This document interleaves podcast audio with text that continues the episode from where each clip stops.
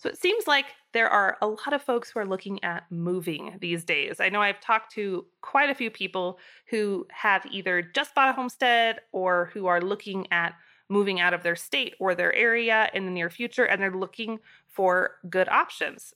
And one of the questions that comes up for me a lot is about Wyoming. Is Wyoming a good place to homestead? Is it a good place to live? What's it like? And so I want to dig into that a little deeper in today's episode and give you what I what I really think about living here in Wyoming. I've been here um, for, oh my gosh, 20 years? Has it really been that long? Close to 20 years? I don't know. I won't do the math because it'll take me a minute. But um, I'm originally from Idaho, and so I'm not native to Wyoming, and I had to get used to all of the Wyoming uniqueness. And so I have a perspective I think that's useful for those of you who are looking to move here. And I want to share that in today's episode to hopefully help you make an educated choice if Wyoming is on your list of potential places. So here we go. You're listening to the Old Fashioned On Purpose podcast, where ambitious people master the art of returning to their roots. Have you found yourself disenchanted with society or wishing you could opt out of the rat race? Perhaps you're craving a life that's meaningful and tangible, a life where you can create and produce instead of merely consume. I am Jill Winger, best-selling author and longtime homesteader. Over the last 10 years, I have helped thousands of families create more connection, grow amazing organic food, and find the ultimate fulfillment through an old fashioned lifestyle. And I can do the same for you. Now, on to our episode. So I kind of have to watch myself when people ask me this question and because I instantly get really excited and I want to say yes, yes, yes, I you should come here, you should move here. But I have to be honest with myself that Wyoming is not for everyone. It can be a difficult place to live. And so I try to be objective. I try to be like, yes, I want you to come here. Yes, we need more homesteaders. Yes, it's possible to homestead here. But also, you need to know this, this, and this because it's not um, it's not a tropical climate to say the least. And anyone who's listened to my podcast knows that there are some tough parts of, of living in this state. There's some really good parts, but there are some things to consider, especially if you are looking at a small farm, or a homestead. So, I have a list of points for you to take into consideration today. Um, I shared a few of these over on an Instagram post about a month ago, and that post got a really great response and a lot of comments and a lot of questions. And I thought it would just be easier to dig into some of that verbally. Like, you know, the audio version of that's always easier than trying to cram it all into an Instagram caption. So uh, I think this will be a, a fun episode. I do have a couple things I want to address before I get into the list. Just some broader understandings we can be on the same page about before I get into the specifics. So, the first thing is is I hear a sentiment come up a lot when I when I talk about people moving to our state or I hear about people, you know, making maybe a mass exodus to another state. And what happens a lot of times is I hear the locals of an area say things like, "Well, we're closed, we don't want outsiders. People aren't welcome here. We don't want those folks from that state coming to live in our area. And sometimes it's joking. That's fine. It's you know, it's said in a in a lighthearted manner. But a lot of the times it's not. And a lot of times it's it's actually said with intention of being serious. And it showed up quite a bit in the comment section of that Instagram post um, that I made a month ago. And so I wanted to, to speak to that briefly. The first thing is, I don't share that sentiment. I'm actually a big fan of people moving to our area because, quite frankly, our area needs intentional people and homestead minded people. Homestead minded people bring a certain quality um, to an area. You know, they're they're looking for more local food. They're going to support those structures. They're looking at often improving old properties and taking old unwanted land and making it useful and profitable. Um, so I'm a huge fan of having more of those people in our area, and especially with our little town.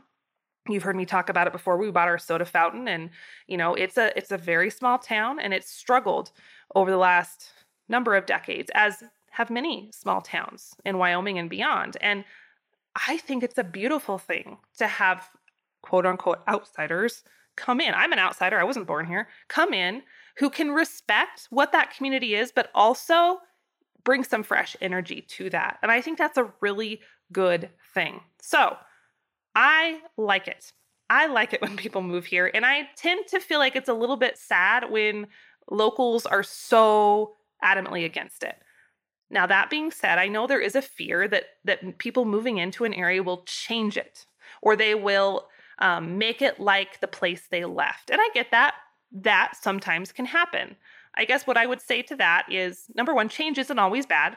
Like we have had pushback every single time we've changed something at the soda fountain. Now, I feel like the changes are good. Um, it's new paint, it's building a kitchen, it's cleaning out trash. But even those little changes have caused some people to be uncomfortable because change is hard for humans. Humans don't like change at first. We usually get used to it pretty quickly, but we never really embrace change. So I get that change is hard. That's fine. Um, the other piece of that is I would encourage you, if you are the person looking at moving into an area, um, be mindful and be respectful of the community that you're coming into. Understand their history, understand they've been there a long time. And also, I think take stock of why you left the place you left. So we don't accidentally turn this new location into a replica of that. I feel like most people that I talk to don't want that. They're leaving for a specific reason and they're looking for maybe that higher level of freedom or um, more room to breathe or more wide open spaces or more like minded people. So they don't.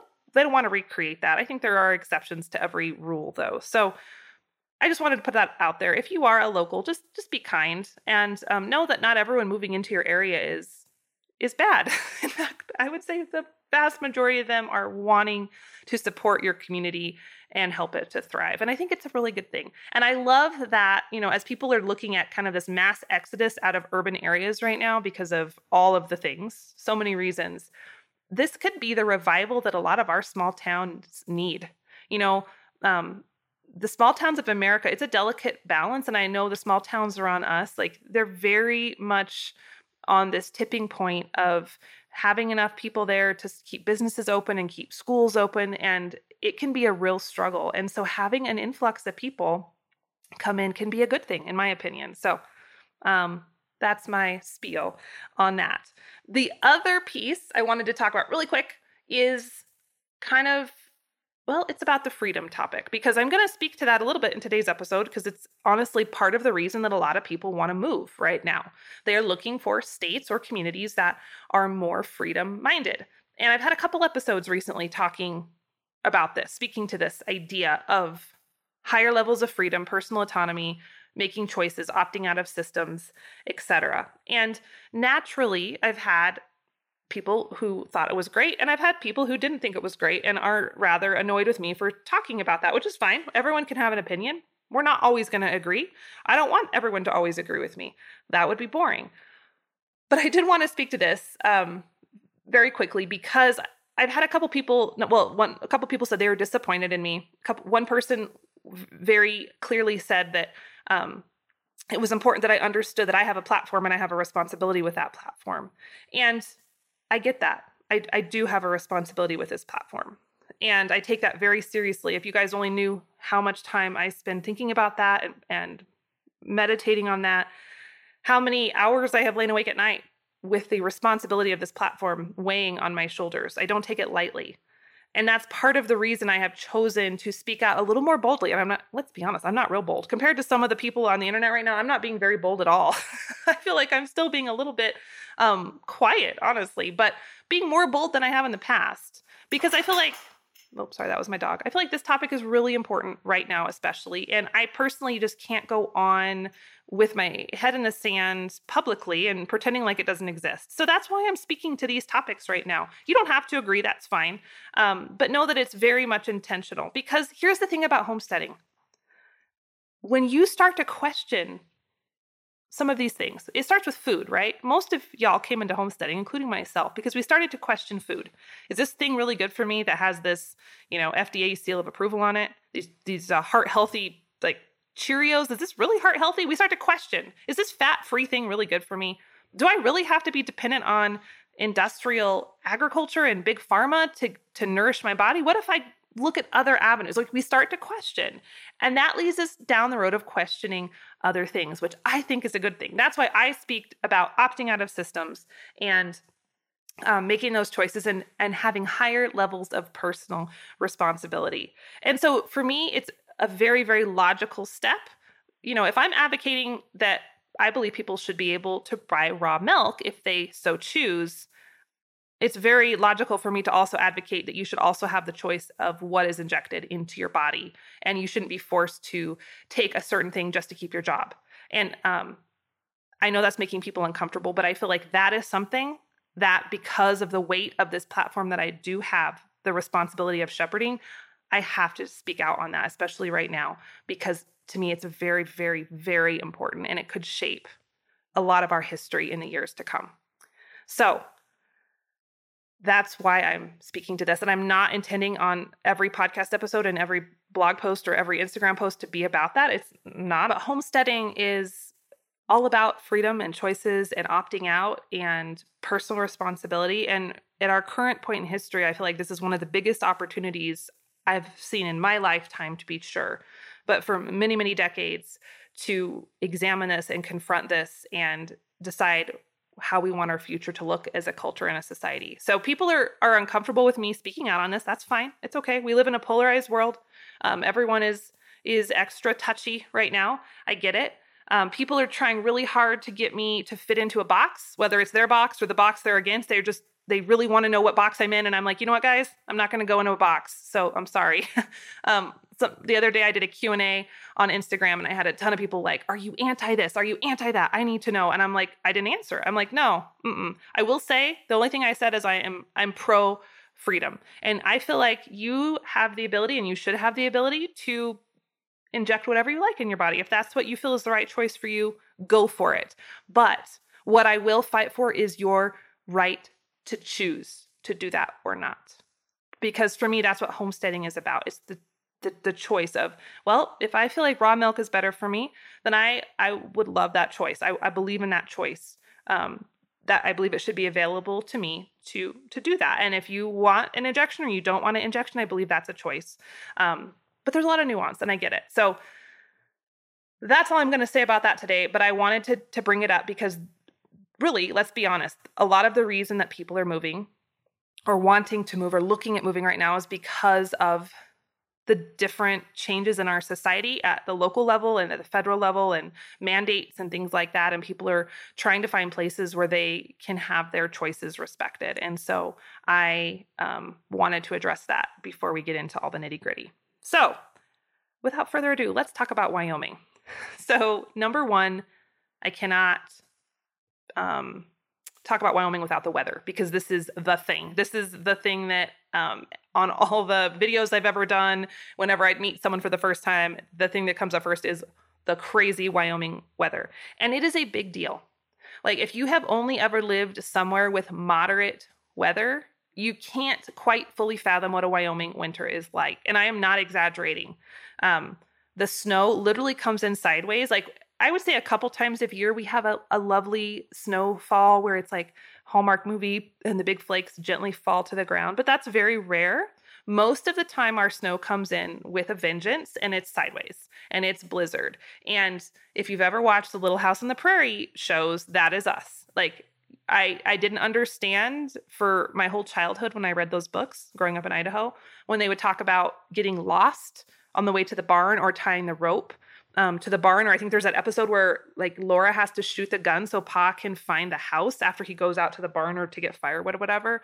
Like I was like I just think that was really exaggerated. I don't once you move to Wyoming you don't you don't think that you understand why how legitimate that was. Um, so the wind can literally, no exaggeration, blow 100 miles an hour or more here. We did see 100 mile an hour winds on our homestead last winter. Um, that's why our greenhouse, we bought it to be rated for 115 miles an hour, which is, I think we'll be okay with that. But it does blow that hard. It is literally um, like a light hurricane force wind.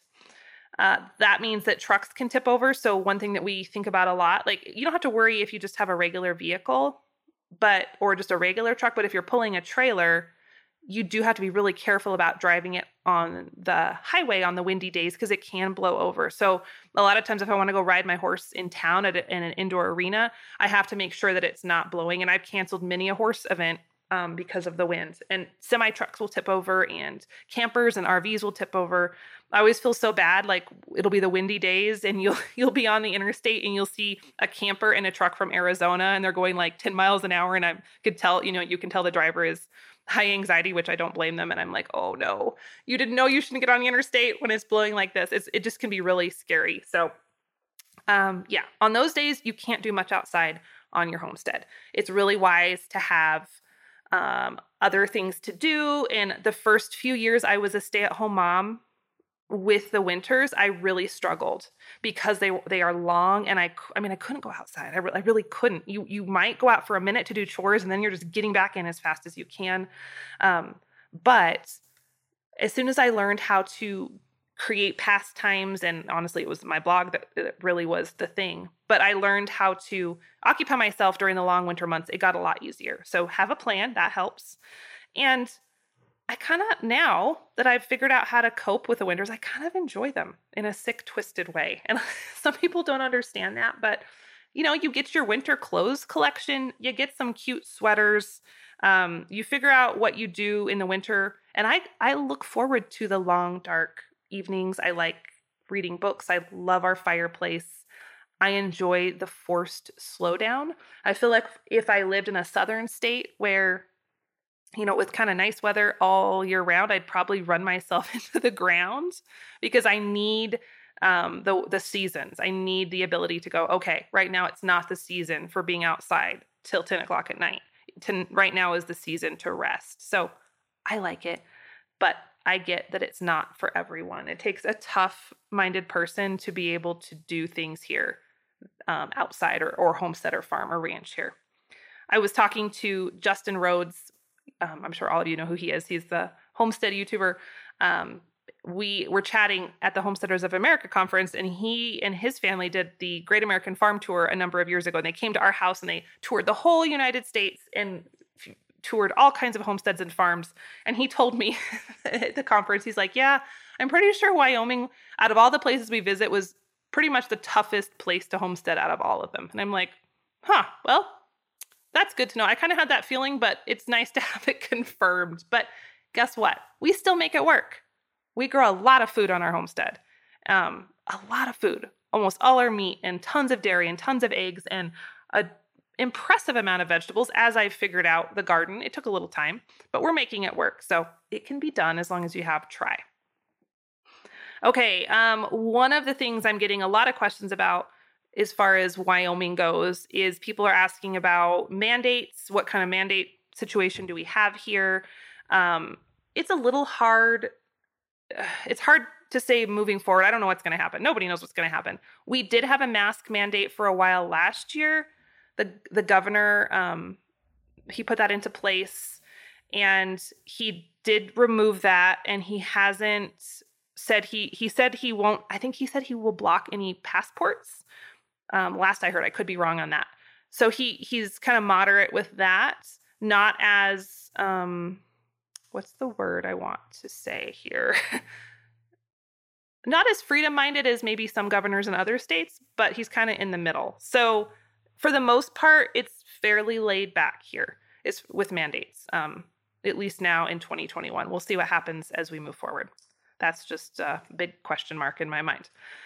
With homeschooling, that's another big one. Overall, Wyoming is pretty friendly towards homeschoolers.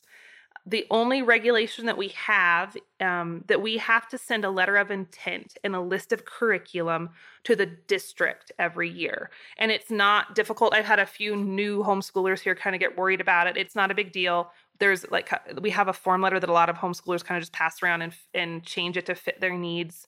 Um, it's not like you have to send in the full scope and sequence of all your curriculum. I just put a list of what books we're using and what topics are included in those books.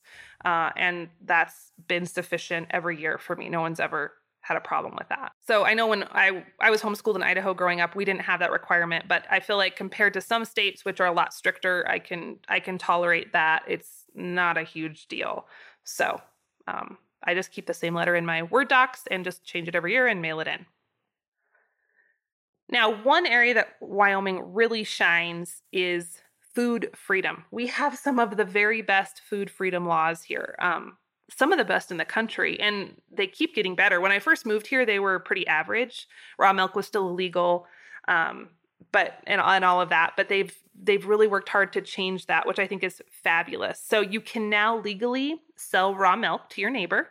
You can sell uh, eggs, of course, and most homemade foods. There's like a cottage food law that kind of allows under a certain amount of sales is is fine and you can do it at the farmers market there's a few little um, regulations like i believe if you sell eggs at a grocery store that are farm eggs they have to say like farm eggs farm raised eggs or something and they have to be in a carton and blah blah blah but um, it's it's pretty cool i think and then one of the things that makes me the most excited is this past year they passed a law that ranchers can legally sell individual cuts of meat to consumers, even if it's not processed in a USDA facility. It just has to be processed, I believe, in a state facility. And so that's created a lot of beef sales in our local area because you know you have people who are smaller producers who would never be able to go do USDA processing or do that whole rigmarole, and they're able to sell beef to friends and family legally. That's not um, a quarter or a half. Because normally like in the past it was legal to sell beef but you had to sell it kind of on the hoof or in large chunks. And so this way it's nice for people who don't want to buy a large portion of beef they can just do a few packages and it's legal. So that's been really cool and i'm really appreciative of having that freedom. Now as far as food sources go we have great food freedom laws. Our food sources can be tricky I mean, we are a little bit of a food desert, I think, when it comes to organic, fresh foods. One of the things I love about Wyoming is that it's a little bit behind the times. One of the things I dislike about Wyoming is that it's a little bit behind the t- times. So, the idea of fresh, organic, natural, higher quality foods is not a big deal here. Like you go to some parts of the country and there's Whole Food stores everywhere and there's Trader Joe's and you have all these options and tons and tons of farmers markets. We don't quite have that here. And most people in the state, not all, but there's a lot of people who are just fine eating the standard American American diet. They're not as motivated yet to go find different options. And so therefore, we don't have a lot of other options. Um, the other piece of that is like I said before, we're not super conducive to growing a lot of fruits and vegetables just easily. It takes a lot of effort. So where I come from in Idaho, you know, there's apple trees along the side of the road, or there's you pick berry farms, or you know, someone's grandma had raspberries growing crazy, in their side yard, and they beg you to come pick them. That's not a thing here. It's really hard to get those fresh fruits and vegetables. Maybe not the vegetables as much in the summer because you can do the garden, but fruits here you got to go out of state um, with very few exceptions. So that makes it a little bit tougher. There are farmers markets in a lot of the towns. Our town has farmers markets. Um, I find that a lot of the vendors there are, you know, they're they're bringing in produce from other states like Colorado or Utah. If you want like peaches and pears and those things, they're not being grown super local. So that's that's something that I feel like is kind of hard to work around as far as you're not going to have the the fresh organic local stuff. It's going to come in from a state or two away but I've seen it get better is eh, when it comes to the store offerings and the type of vendors at the farmers markets and I feel like eh, if we have more people here looking for those options then the retailers are going to be more prone to provide them. So it's one of those things I think patience is a virtue and just continuing to advocate for those things and ask stores to provide those things and put you know vote with your do- dollars and put your money where your mouth is i think it'll continue to get better but that's one of the reasons that it really prompted us to get our milk cow when we did and to get our chickens when we did and to start raising our own beef when we did because we just couldn't get those at the store. So, if you're the homestead minded person and you're ready to produce a lot of your own food, then you'll be fine. It hasn't been a huge issue for me. Um, for a lot of my organic bulk things, I just order from Azure Standard because I don't really have like the bulk local option, but it hasn't hurt me necessarily. I just have to get creative and find it other places. Um, okay, the growing season. I kind of alluded to this. It is short. I was just talking to a friend yesterday. She's from Ohio and she had a beautiful garden in, in Ohio and she was used to that climate. And she was expressing, you know, it's been a a big leap to get used to the elevation here and the short growing season. And it's just very different to gardens. So, like, for example, in our southeast corner of Wyoming, I plant no later than June 1st. So, or no, or sorry, no earlier than June 1st. I said I said that wrong. So I can do some of my cold weather crops middle of May, but we very commonly have snow middle of May. And so anything that's sensitive like squash, melons, tomatoes has to be planted June 1st or later. And then we can get snow the first week of September. In fact, last year, September 8th, we had a massive snowstorm and the garden was done. Uh, this year, we didn't get our first freeze until I think it was the third week of September. So I got a little extra time out there, but it's short. And so you have to plant accordingly. I recommend, you know, really looking at your seed catalogs for those short season varieties. For us, I've talked about our greenhouse in previous episodes. That's been really awesome and a little bit of a game changer as far as extending my season. Um, we had spinach and kale and um, Mizuna. What else did I have out there? Arugula almost all year round last year. We had a spinach salad from the greenhouse on Christmas Day, and it was fantastic. Um, so the greenhouse is wise, I think, if you're here or a cold frame or something like that, to give you a little extra oomph. Um, but it's it's a learning curve if you're from a more temperate climate. We also have hailstorms here some parts of the state are worse than others. Our part of the state's pretty bad with the hailstorms, and that's why we built. Some of you might have seen the hail net structure over the top of our garden. We built that last year, um, and I can't tell you if it worked or not because we haven't had a single hailstorm since. But maybe that's maybe it is working. Maybe it has warded away the thunderstorms. I don't know, but hail is pretty destructive, so it's good to have a plan. If you have some really precious plants or something, have a have a way to protect them. Uh, when it comes to taxes, we don't have a state income tax, and we seem to have mm, lower property taxes than a lot of states, and so that's really good. Um, I know that I, I, don't know anything about this, so don't ask me questions, but I know that a lot of um, cryptocurrency people are moving to Wyoming because I think our laws are really favorable towards that. So that can be a benefit if you are in that industry.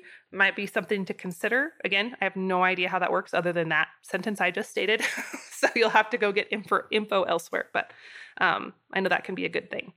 And lastly, on my list here, the people. I I think Wyoming people are awesome. They are generally pretty gritty and pretty independent but they're friendly and you'll find a lot of small towns with charm and history and um, just that that small town vibe you know you're driving to town people wave even if you don't know them um, and i really i really love it. I really love it's a little bit slower paced um, you definitely are taking a step back in history with a lot of the places in wyoming and i think that's awesome.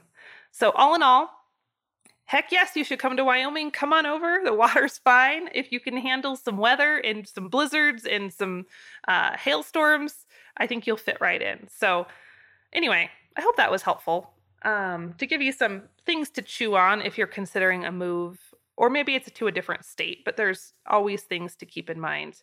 Um, I think there's pros and cons no matter where you live. You know, some of the more temperate climates are going to have high humidity or too much rain. I have a hard time fathoming too much rain, but I know it does happen, or too much mud, or bad soil, or high property costs, or I don't know. There's there's always pros and cons no matter where you're going to go. So you just have to figure out what's important to you and go for it. So, to wrap it all up, I wanted to invite you if you are one of these people who are looking at opting out of systems and thinking outside of the box and busting through the status quo, I have recently started a newsletter just for people like you and I. And I kind of didn't know what to call it. So I was calling it like free think or something. And I decided instead to call it intentionally independent because I feel like that really sums up a lot of us and why we choose this lifestyle. We're being intentionally independent. So you can join that. It's totally free over at www.intentionallyindependent.com. And I'll drop that link down in the show notes. I'm not going to email you a ton, I won't spam you, but I'll just send out little tidbits and thoughts and resources that I'm using and finding helpful along my own journey of opting out of systems that don't serve me anymore and getting creative with uh, just forging my own path. So come on over and join us, www.intentionallyindependent.com. And that's it for today, friend. Thank you so much for listening and being here. And we will chat again on the next episode of the Old Fashioned on Purpose podcast.